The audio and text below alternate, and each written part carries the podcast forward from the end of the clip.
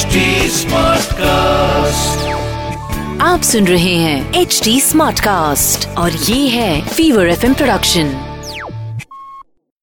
सवालों का क्या है?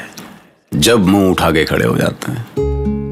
सवाल खड़े रहते हैं और जवाब वहीं दाएँ बाएँ पड़े रहते हैं। पर एक सवाल महाभारत के वक्त से खड़ा है और बस खड़ा ही है। बैठ ही नहीं रहा। कि क्या धृतराष्ट्र को ऐसी गलती की सजा मिलनी चाहिए जो उसने की ही नहीं? नहीं, सवाल तो है। महाभारत काल में देवव्रत भीष्म को मैंने इस सवाल से जूझते हुए देखा। मैं आकाश हूँ। किसी से कोई सवाल छिप जाए, मुझसे नहीं छिपता। मैंने सिंहासन के लिए अंधे धृतराष्ट्र का पागलपन देखा है। और आज महल में पांडु को राजपद देने की चर्चाएँ होने लगी। और इन चर्चाओं से धृतराष्ट्र बौखलाने लगा। देखा है मैंने वो भी।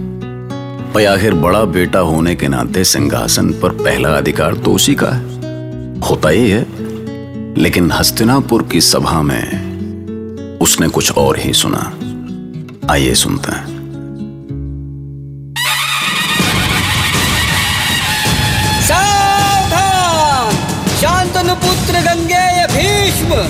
राजगुरु अंगिरस और राजमाता सत्यवती के साथ सभा में पधार रहे हैं। महाराज भीष्म पितामह की। राजमाता सत्यवती की। राजगुरु अंगिरस की। सभासदों आप सब जानते हैं कि हस्तिनापुर का राज सिंहासन पिछले कई वर्षों से खाली है।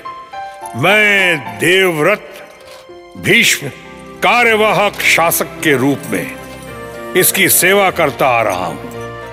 किंतु मैं अपनी प्रतिज्ञा के कारण इस राज सिंहासन का अधिकारी नहीं हो सकता पर सौभाग्य से अब स्वर्गीय विचित्र वीर के पुत्र युवा हो चुके हैं और वो शस्त्र शास्त्र नीति और धर्म का ज्ञान लेकर सिंहासन संभालने में समर्थ है। इसलिए अब राजगुरु अंगिरस राजपद की घोषणा करेंगे। राजगुरु अंगिरस की कहीं कोई अनर्थ तो नहीं होने जा रहा है ना विदुर? जो भी निर्णय होगा उचित ही होगा। आप शांत रहें। मैं शांत कैसे रह सकता हूँ विदुर? कैसे शांत रह सकता हूँ?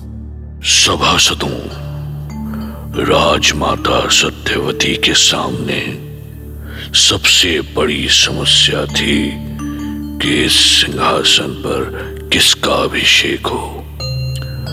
राजकाज के परंपराओं की सीमाएँ होती है। हम सबने गहन विचार विमर्श किया और इस निर्णय पर पहुँचे। कि हस्तिनापुर के राज सिंहासन पर कुमार पांडु का अभिषेक किया जाए। यह अन्याय है। अन्याय है ये। खामोश! धृतराष्ट्र खामोश! तुम इस सभा का अपमान कर रहे हो। मैं शांति से बैठ जाओ। किंतु राज परंपरा का विरोध राजद्रोह है।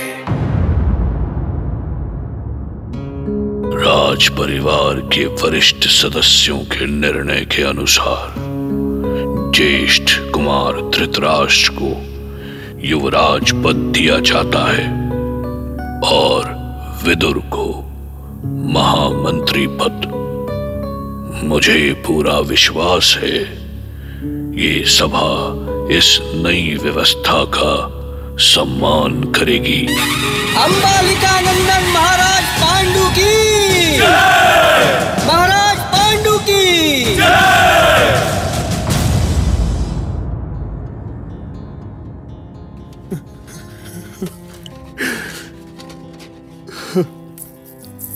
स्वामी आप आ- आप कहाँ है स्वामी?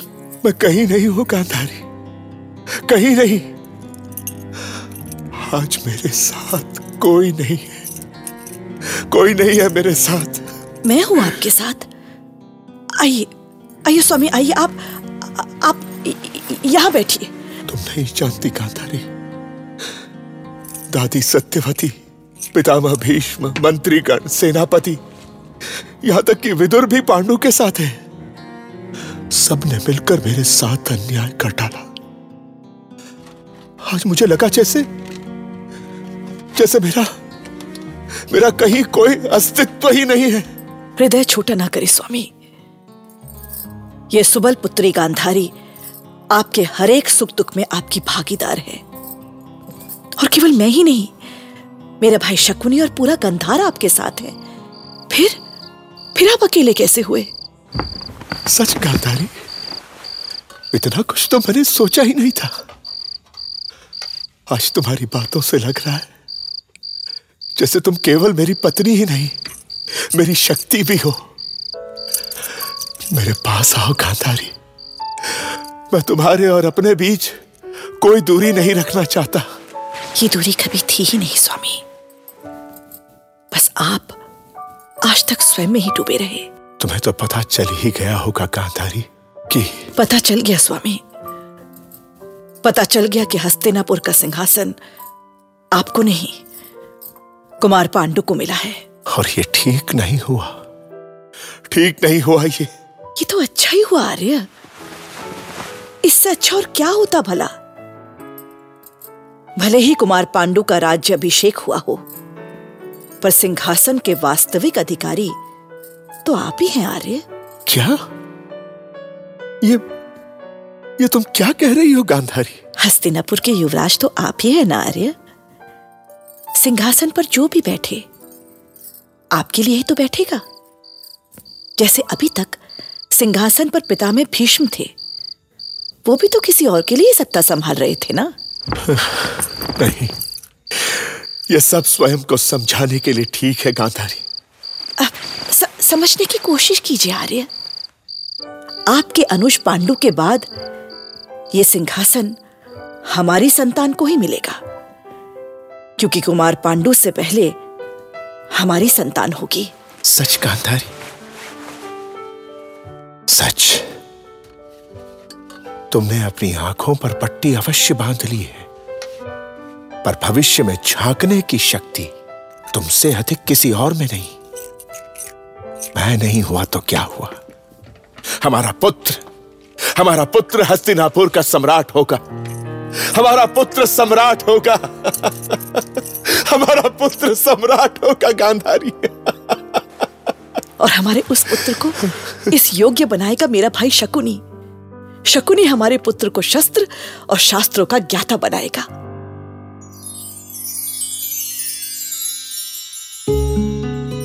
अब भैया नीम के पेड़ पे कोई बेल चढ़ेगी तो थोड़ी सी तो कड़वाहट आएगी ना स्वाद में। सुगांधारी भी कुछ कुछ धृतराष्ट्र के असर में आने लगी। पर शकुनी वो इंसान था जो अभी भी हस्तिनापुर की कमज़ोर कड़ी तलाश रहा था। आर्यावर्त में होता है जो कुरुवंश का गुणगान आप ही के गुणों से मिला है। राज को कोटि कोटि सम्मान। आपको प्रणाम पितामा आपको प्रणाम तुम्ही हो माता। पिता तुम्ही हो बंधु सखा तुम्ही हो पितामह। कुरुवंश के लिए मैंने कुछ नहीं किया शकुनी। कुरुवंश महान था और महान रहेगा। आप भी महान हैं और महान ही रहेंगे। और ये जो कुरुवंश महान हुआ है आप ही के कारण हुआ है महाबली। पर तुम ये सब मुझे क्यों बता रहे हो गांधार कुमार? कहना क्या चाहते हो तुम? अब भक्त प्रभु का गुणगान क्यों करता है? क्यों करता है पितामा आशीर्वाद के लिए ना? और मेरा क्या है? मैं हस्तिनापुर की राजनीति का एक पाठ भी पढ़ जाऊँ ना तो मेरा जीवन धन्य हो जाए धन्य हो जाए पितामा पर मुझसे क्या चाहते हो? आपकी कृपा तुम बातें करने में बहुत कुशल हो कुमार शकुनी। जाओ मेरा आशीर्वाद सदा तुम्हारे साथ रहेगा। कौन? आपके भ्राता कुमार शकुनी आपसे मिलना चाहते हैं महारानी। ओ हाँ हाँ, आने दो उन्हें। पितामह की जय हो पितामह की जय हो पितामह की जय हो। मेरे कक्ष में पितामह की जय जयकार? ये सब क्या है भैया? मैं जीवन भर पितामह की ऋणी रहूँगा बहन गंदारी पितामह की कृपा से तुम्हारा ये भाई हस्तिनापुर की राजनीति को एक नई दिशा देगा। क्योंकि पिछले कुछ ही दिनों में मुझे एक बात समझ में आ गई कि यहाँ राज निर्णय नहीं निर्णय चलता है। तत् भीषम का निर्णय। ठीक कहा तुमने। कभी उनकी ही निरंकुशता ने मुझे इन आँखों पर पट्टी बांधने को विवश किया और आज उन्हीं के निर्णय ने मेरे पति का अधिकार छीन लिया। अरे शोक छोड़ो बहन जो हो गया उस पर मिट्टी डालो और अब जो होगा शुभ होगा इसलिए थोड़ा मीठा खा लो। आज स्वयं महाबली भीष्म ने मुझे आशीर्वाद दिया है। इसलिए अब तुम्हारे साथ कोई अन्याय नहीं होगा। समझे कि नहीं समझे? या दोबारा समझाऊं बहन? मेरे साथ अन्याय ना हो ये तो ठीक है। पर याद रखना मेरे भैया अब ये हस्तिनापुर ही मेरा घर है। मेरी अंधेरे में डूबी आँखें अपने इस घर के साथ कोई षड्यंत्र नहीं देख पाएगी। षड्यंत्र तुम्हारे साथ नहीं बहन। दुश्मनों के साथ होगा।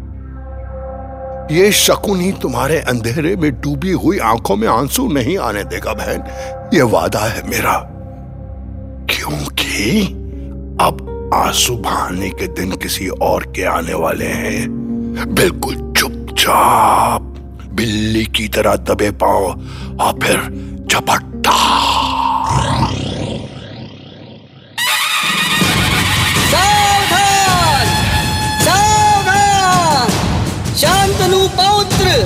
अंबालिका पुत्र, महाराज पांडु सभा में पधार रहे हैं। हस्तिनापुर महाराज पांडु की। महाराज पांडु की। मैं पांडु वचन देता हूँ कि मैं इस राजपद की गरिमा की रक्षा करूँगा। मैं धरती की सीमाओं तक हस्तिनापुर का विस्तार करूँगा। हमारी सेना कुछ दिनों में दिग्विजय के लिए प्रस्थान करेगी और हमारा हस्तिनापुर संपूर्ण आर्यावर्त में एक महाशक्ति के रूप में उभरेगा। हस्तिनापुर महाराज पांडु की। महाराज पांडु की।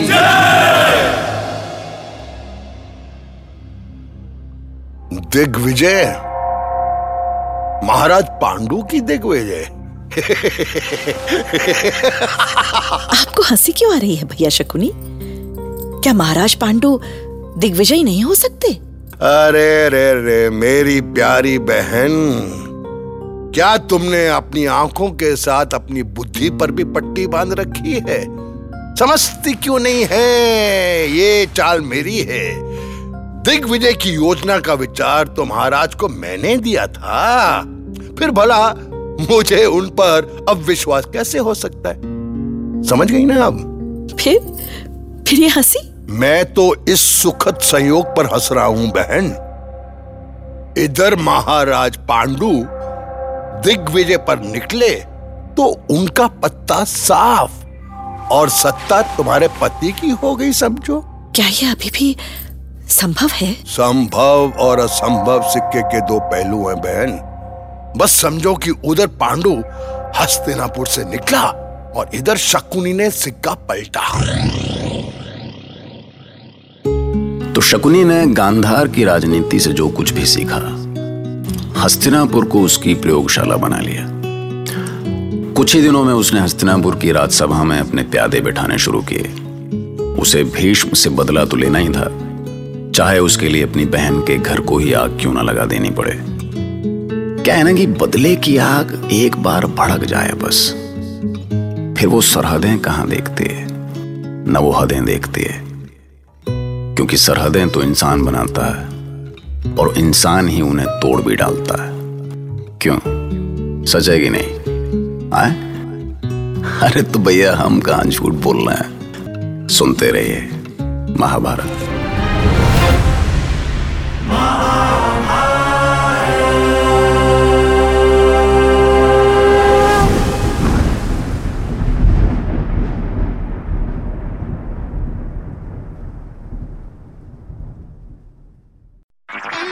आप सुन रहे हैं एच डी स्मार्ट कास्ट और ये था fever FM production H smart cast